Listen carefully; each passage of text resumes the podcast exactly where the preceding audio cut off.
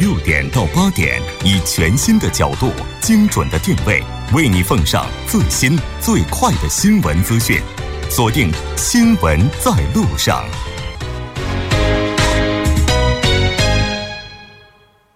好了，半点过后，欢迎回来。稍后是广告时间，广告过后马上回来。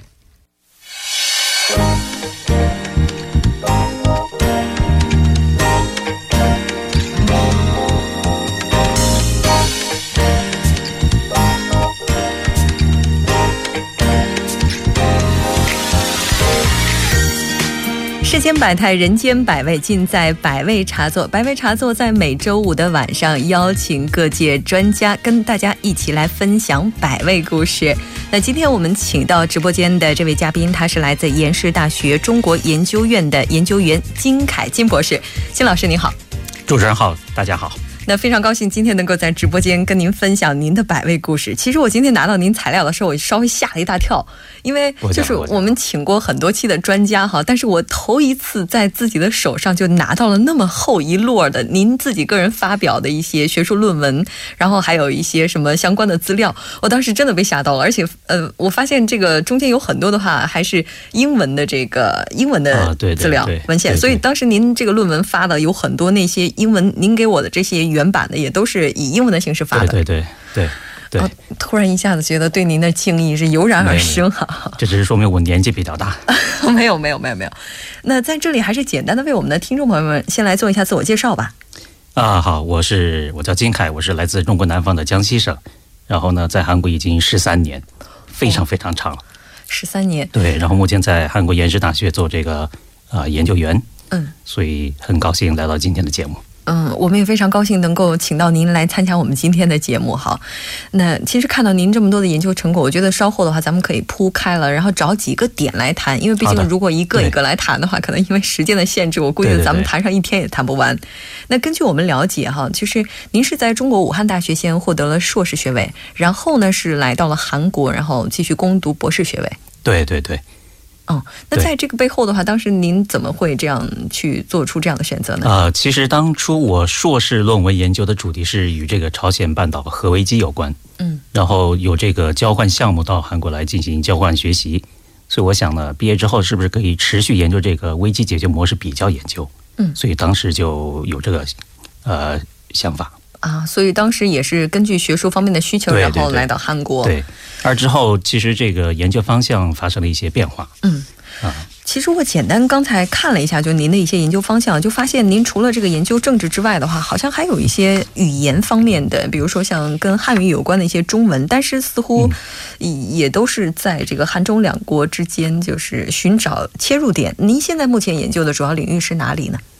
啊，是包括这个中国外交、东北亚安全，然后一个非常呃呃呃集中的研究点是中国国际话语权研究啊，中国国际话语权研究。对，那我先简单的问一个问题吧，您觉得现在中国在国际上的话语权，如果满分是一百分的话，您觉得现在有多少分？我觉得大概七十到八十分。哇，这个分数相当高吧？我不太满意啊，不太满意。我个人不太满意。对啊，就您觉得以目前中国现在这个国力的话，这个分数其实可以再高。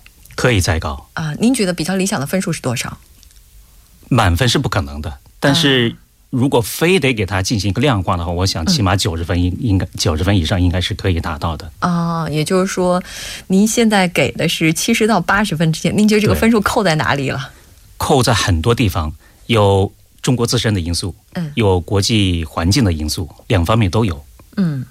也就是说，各种综合的因素就导致您认为现在这个话语权还是不够高的，不够高。对，嗯，那我们在看您的研究这个外交方面的时候呢，您提过这个中国外交现在呈现出来一个西进东越两路并进之势，这到底怎么解释呢？呃，其实这是二零一四年我给外交学者写了一篇文章，当时是在国内有这个“一带一路”研究比较火热，嗯，然后那个时候。其实我们从地图上就能看出来，“一带一路”其实是一个西进的一个一个大体的方向，西向的。另外，我们也知道这个东北亚局势比较这个这个纠结，然后中国是，我认为不应该在这个地区投入太多的精力，所以说在维持一定稳定的这个这个前提下，可以越过这个地区，比如说习习主席访问这个南美地区，开拓更多的疆域。嗯。所以这是我的一个构想啊。所以您认为现在中国的外交的话，就是耗费在东北亚局势上的这个精力太大了，而这些精力的话，其实是不必要的。啊，不是不必要，是在维持一定的这个和平稳定的前提之下，嗯，那么。可以开拓更多的这个领域。嗯，那如果要是按照这个思路走下去的话，也就是说现阶段的话，在萨德问题上的话，我我似乎这个稍微有点跟我们今天的话题有点跑了。但是碰到专家的话，还是特别特别想问一句：那在这个萨德问题上的话，是不是就是他也过多的牵扯了各方的精力？然后您觉得这也是属于一种消耗？对，其实这这对于各方来说都是一种这个外交资源的消耗，特别特别对于韩国来说，我认为韩国这是。在战略上的一个失误，这是我个人的观点啊。您个人观点就认为这是一个消耗，当然我们希望这个消耗能够尽早的解决掉，这样就不会牵扯更多的资源了。对。那刚才您也提到说，这个中国的话在话语权方面是处于呃七八十分的话，在国际社会上算是劣势吗？呃。是这这样来考虑吧，因为作为这个呃呃呃崛起中的大国，很多人都认为现在中国是 G two 的成员之一。那么我认为，从严格意义上来说呢，中国并不能够成为像美国一样的这种啊 G two 这种 super power，还是有一定的差距。这种差距就造成中国现在在国际话语权啊上面还有很多地方不尽如人意。嗯，就像我刚才说的，有自身的原因，也有国际这个这个大环境的原因。嗯。哦，也就是说，这个如果是按照 G two 这个理论来走的话，七八十，或者说目前中国这个话语权的话，还是可以有上升空间的。对。那么，中国如果想要提高国际话语权，现在我们主要面临的挑战主要有哪些呢？我们发现您也是在二零一一七年六月份的《外交官》这个，我不知道它是杂志还是学术期刊。它是一个期刊，期刊是一个在线。对。嗯，发表过一篇相关的文章。嗯，对对。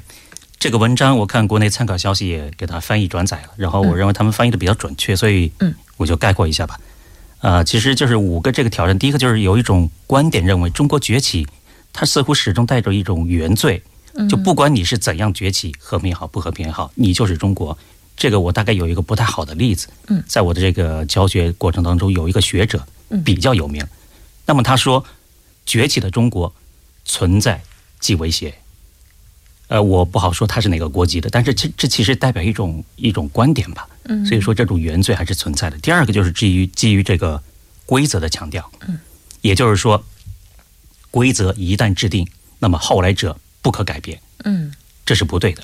那么第三个，我认为是一种那个就是只见树木不见森林，嗯，那么这个现象在这个人权问题上其实是体现的非常非常明显。像西方社会，他们非常关注个人的体验。那么中国，我们国家就是啊，强调这个整体上取得的这个这个巨大的成就。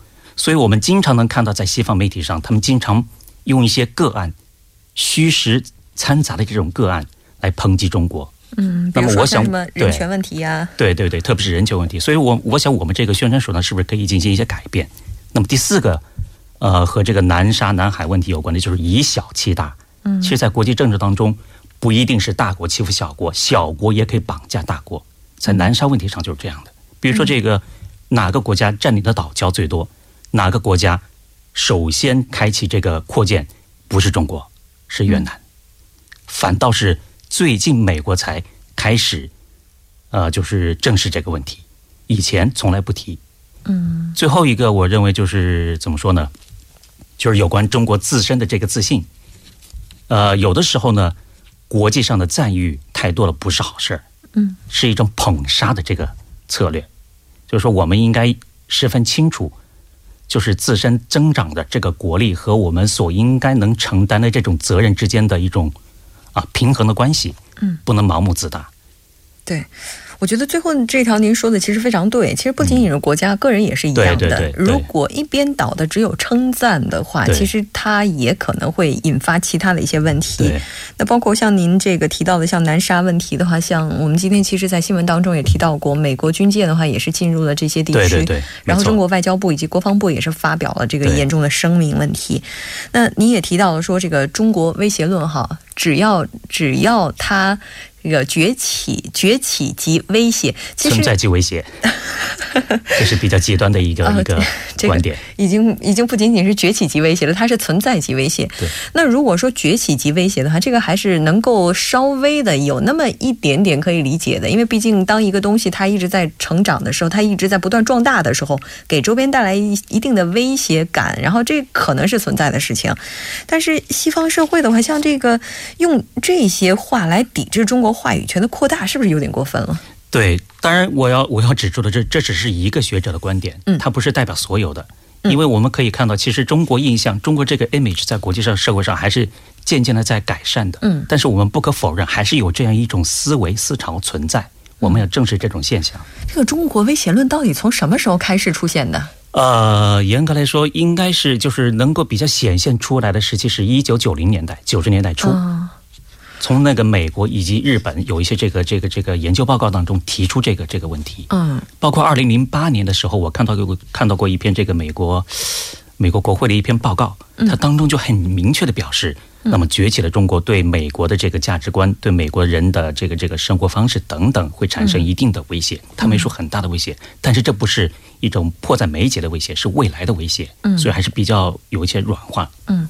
因为对于很多中国人来讲，哈，就是不知道从哪个瞬间开始，我们就突然就听到有一个词叫“中国威胁论”，对，就属于那种我们还正在埋着头发展的时候，突然就被贴上一个标签儿，你很危险。对，呃，很多中国人应该也是摸不着头脑的，因为毕竟中国的崛起的话，我们这个我们也从各种渠道就了解到，我们的这个发展也好，我们这个变革也好，改革也好，都是不针对任何国家的，对，是以自身为主。所以中国在世界上地位的崛起的话。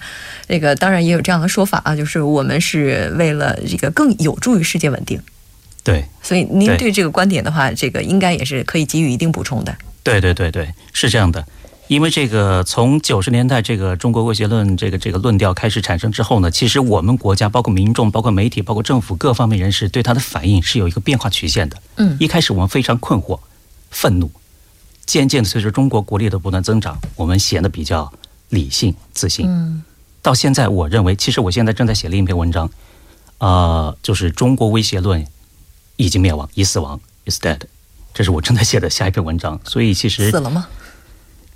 我的意思就是说，他行将朽木啊，就已经是翻篇，应该翻过这一篇了。嗯，因为毕竟像这个中国的话，这个不知道是不是会暴露年龄哈。在轰炸南联盟大使馆的时候，我们提的还是韬光养晦，但是不知道从什么时候开始，慢慢的话，就是当人人们的这个生活水平、生活质量开始提高了之后，开始寻求在国际社会话语权的这个阶段，对，似乎就是在这个时候开始出现了中国威胁论。对，其实啊，您提到这个呃，韬光养晦后面还有一句是有所作为，嗯，就是其实邓小平设计这个中国外交政策的时候呢，他没有说韬光养晦就截止了，嗯，就是说韬光养晦前提之下，那么有可能的情况下还是应该有所作为，嗯，不是说是有所作为超过韬光养晦，我认为这是个并行的概念，嗯，其实呃，包括中国政府现在在做的一些事情也是这种并行的观念，不是说是有所作为就否定韬光养晦，嗯，这是我的理解。嗯，有所作为。您刚才提到的话，是它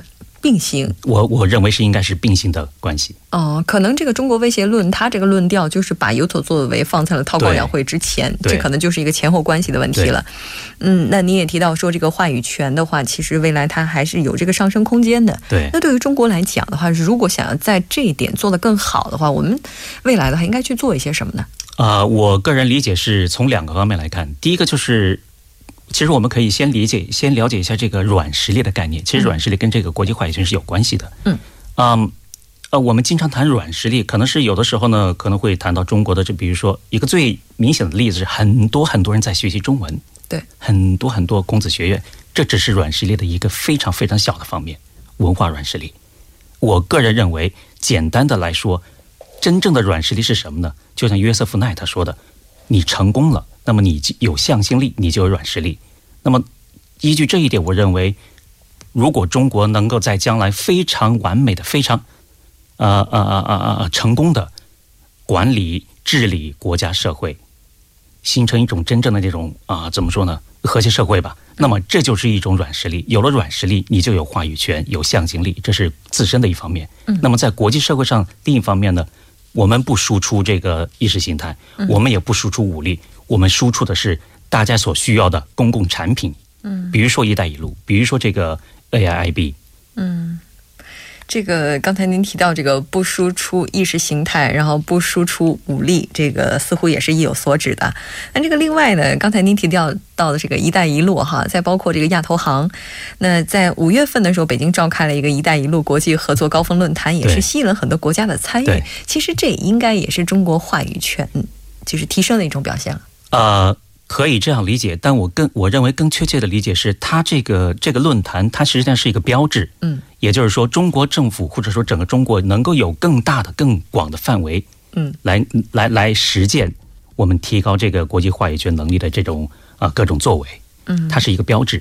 对，而且“一带一路”的话，其实目前的话，在整个国际社会上的影响力都非常大。对，很多国家的话，都是希望通过各种形式把自己连入这条线。对对对，包包括这个韩国的话，我们也知道，他也是积极的想要加入“一带一路”倡议。对，嗯，对。然后也提到了说，这个可能在古代的话，这个古代“一带一路”的话，它的起点的话，可能是在韩国韩半岛。呃，有过这样的一个说法，有这样的观点啊，有这样的观点。然后据说也是找到了一些考古的文物来证实。嗯，那作为生活在韩国的中国人哈，我们刚才也提到了说，这个韩国其实呢也是有意愿要发展和中国之间的关系。其实中国人的话，历来也是对韩国非常友好的，两个国家这个历史的渊源也是非常深的。对，我们了解到您曾经发表过一篇文章啊，就是中韩有可能开始打造合作，打造一个认知共同体。然后呢，还有一篇是中韩联盟为什么不会出现？我觉得。这个是非常特别的哈，嗯，不知道您对这个有没有一些什么解释呢？嗯，其实关于这个认知共同体，是我参加一个会议的时候呢，一个会议讨论主题。那么在这个会议上，我举了一个例子。其实，在明朝的时候，就是这个中原王朝和朝鲜王朝之间有很多这种外交使团互相访问。其实，随着这些外交使团互访的过程当中，有非常非常多的非官方人员、学者。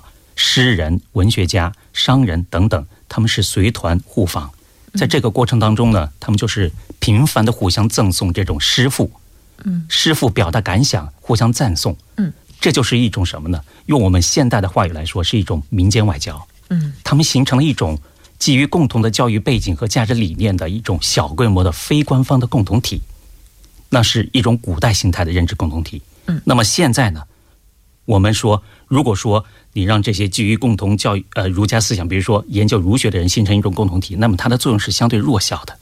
把它扩大怎么扩大呢？就是大范围的这种民间外交。所以说，现在韩中关系是比较紧张，的确是的。嗯，交流不能断，嗯，门不能关，对，一定要打开。是。而且虽然政府之间可能就是他现在这个交流暂时的话不是那么顺畅，但是我们也在这里希望民间的交流不能够停下来，因为一旦民间这个交流停下来，可能未来这个恢复起来的话，它可能会需要更长的一段时间。那像中韩联盟为什么不会出现？我觉得这个题目也非常有意思。呃，这个我是这样理解的啊，可能有些人会觉得我是比较这个理想呃呃呃现实主义 realist，我认为。韩美同盟存在的历史很长，六十多年；韩中建交建交的历史二十多年。那么，这个从单从数字上比较来说，我们可以说存在一定的差距。虽然说历史上有很多渊源，但是历史是非常复杂的。仅是基于现在当今国际政治现象的理解来看呢，那么韩美同盟的它基础是比较深的。嗯。那么，韩中友好合作关系在发展，但它肯定会遇到很多的挫折。也就是说，现在的话，我们看到的这些一个一个的小的难题，它们的存在的话，也是有它的必然性的，也有它的有它的深刻的渊源。嗯，未来的话，这些问题还是会出现，可能不是这个，也会是下一个。对。哦，所以说这个同盟的话，就在您看来，就是它出现的概率是小概率的事件。第一个是小概率，第二个根本没有必要，也不符合我们这个这个这个国家的外交这个取向。啊，那如果按照您的这个说法的话，也就是说没有萨德问题存在的话，就是两国之间的所有的这一些，就是关于就是结盟啊等等这样的，其实它本身也是一个不太现实的事情。不太现实，对。本身就不太现实。我我觉得您如果这样一说的话，可能收音机前的这个很多听众朋友会觉得比较受受打击，因为毕竟两国的话在文化上其实非常接近，同属于儒家的这个文化圈。对。然后包括在这个意识形态上的话，有很多接近的东西。这要看怎么理解这个结盟 alliance。它实际上是怎么说呢？按照它的定义来说呢，它必须有一个共同的外部的敌人，才能形成一个 alliance。那如果要是按照这个说法，有一个共同的敌人才能够结盟的话，那还是不结盟比较好。所以我们才不断的，就是认为啊，韩美同盟的一些挑衅的行为是不必要的，是冷战思维。哦，哎，我觉得今天大家应该弄清楚这样一个问题：所有的这个结盟啊，其实它就意味着说它是处于一种非正常状态才会形成的一个集体。对，如果啊，所有的事情它都是在一个正常秩序范围内的话，就。不需要这些同盟，每个国家都是独立的，都是自主的。我们可以打造共同体，但我们不需要。联盟同盟啊，我觉得这个金博士，您今天结的这个尾太好了。我我们需要的是共同体，我们不需要结盟，因为当所有的东西都按照正常的轨道去运转的时候，一切都有它自然的道理，是吧？对对对。哦，今天非常感谢您做客我们的直播间，给我们带来这些非常精彩的节目。当然，希望以后在我们的这个新闻放大镜讨论板块当中，也能够看到您的身影。好的，嗯，好，再见，谢谢大家，再见。好的，稍后我们来关注一下这一时段的路况、交通以及天气信息。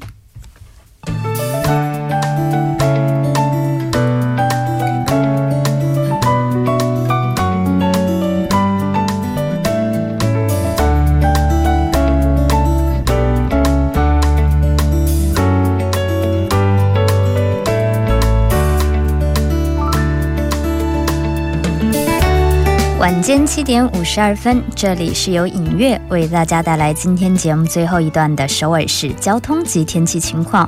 好的，我们重复播报一则机会游行的通告。那在下午七点到八点半，上演 MBC 广场前是有 MBC KBS 的正常化市民活动，以及 MBC 社长的辞职文化祭。那约有两百名的群众聚集在此，还望途经以上路段的车主们减速行驶。好的，接下来我们继续关注一条交通临时管制的通告。那在江西路河谷路十字路口到河谷隧道区间的双方向深月一拜寿分区的路段，往返六个车道中的部分区间将进行交通管制。那该施工作业是从八月十二日，也就是从明天开始，一直持续到八月二十一日。具体的时间段是从晚十点到翌日的凌晨六点。好，我们继续关注一下路面的突发状况。那在江边北路九里方向汉南大桥到东湖大桥的三车道呢，是发生了交通追尾事故。现在呢，有工作人员正在处理作业当中，那还望后续的车辆参考路段提前变道。好，我们继续关注一下天气的变化。那今天晚间会因大气不安定的因素呢，会有雷阵雨的情况，建议大家晚间出门时不要忘记携带雨具。那周末的明天呢，是以多云天气为主，能见度较好，适合开车出行。此外，受气压带的影响，下周将会以降雨天为主。那具体的播报情况呢是这样的：今天晚间至明天凌晨多云，最低气温零上二十三度；明天白天多云，最高气温零上三十二度。好的，以上就是今天全部的天气与交通信息。感谢您的收听，我们明天同一时间不见不散。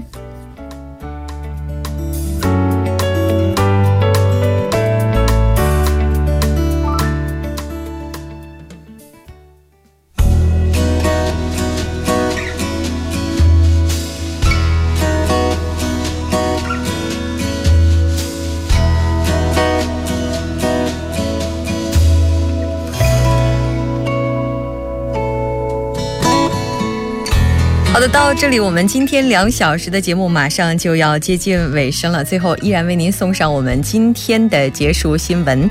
今天呢，天气已经正式的进入了末伏，然后在这么炎热的天气当中呢，也已经完成了立秋。那其实我们都知道，最近一段时间啊，应该说这个秋老虎的话已经慢慢的逼近了，但是人们似乎并没有感受到秋天的丝丝凉意。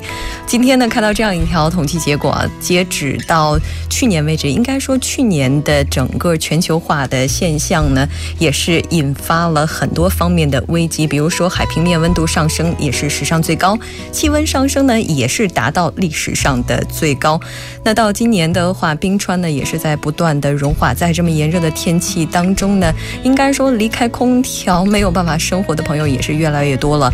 在这样的日子当中呢，还是希望大家在天气慢慢转凉的同时，我们也都能够节约用电节约资源，为保护地球、保护环境献上属于我们自己的一份力量。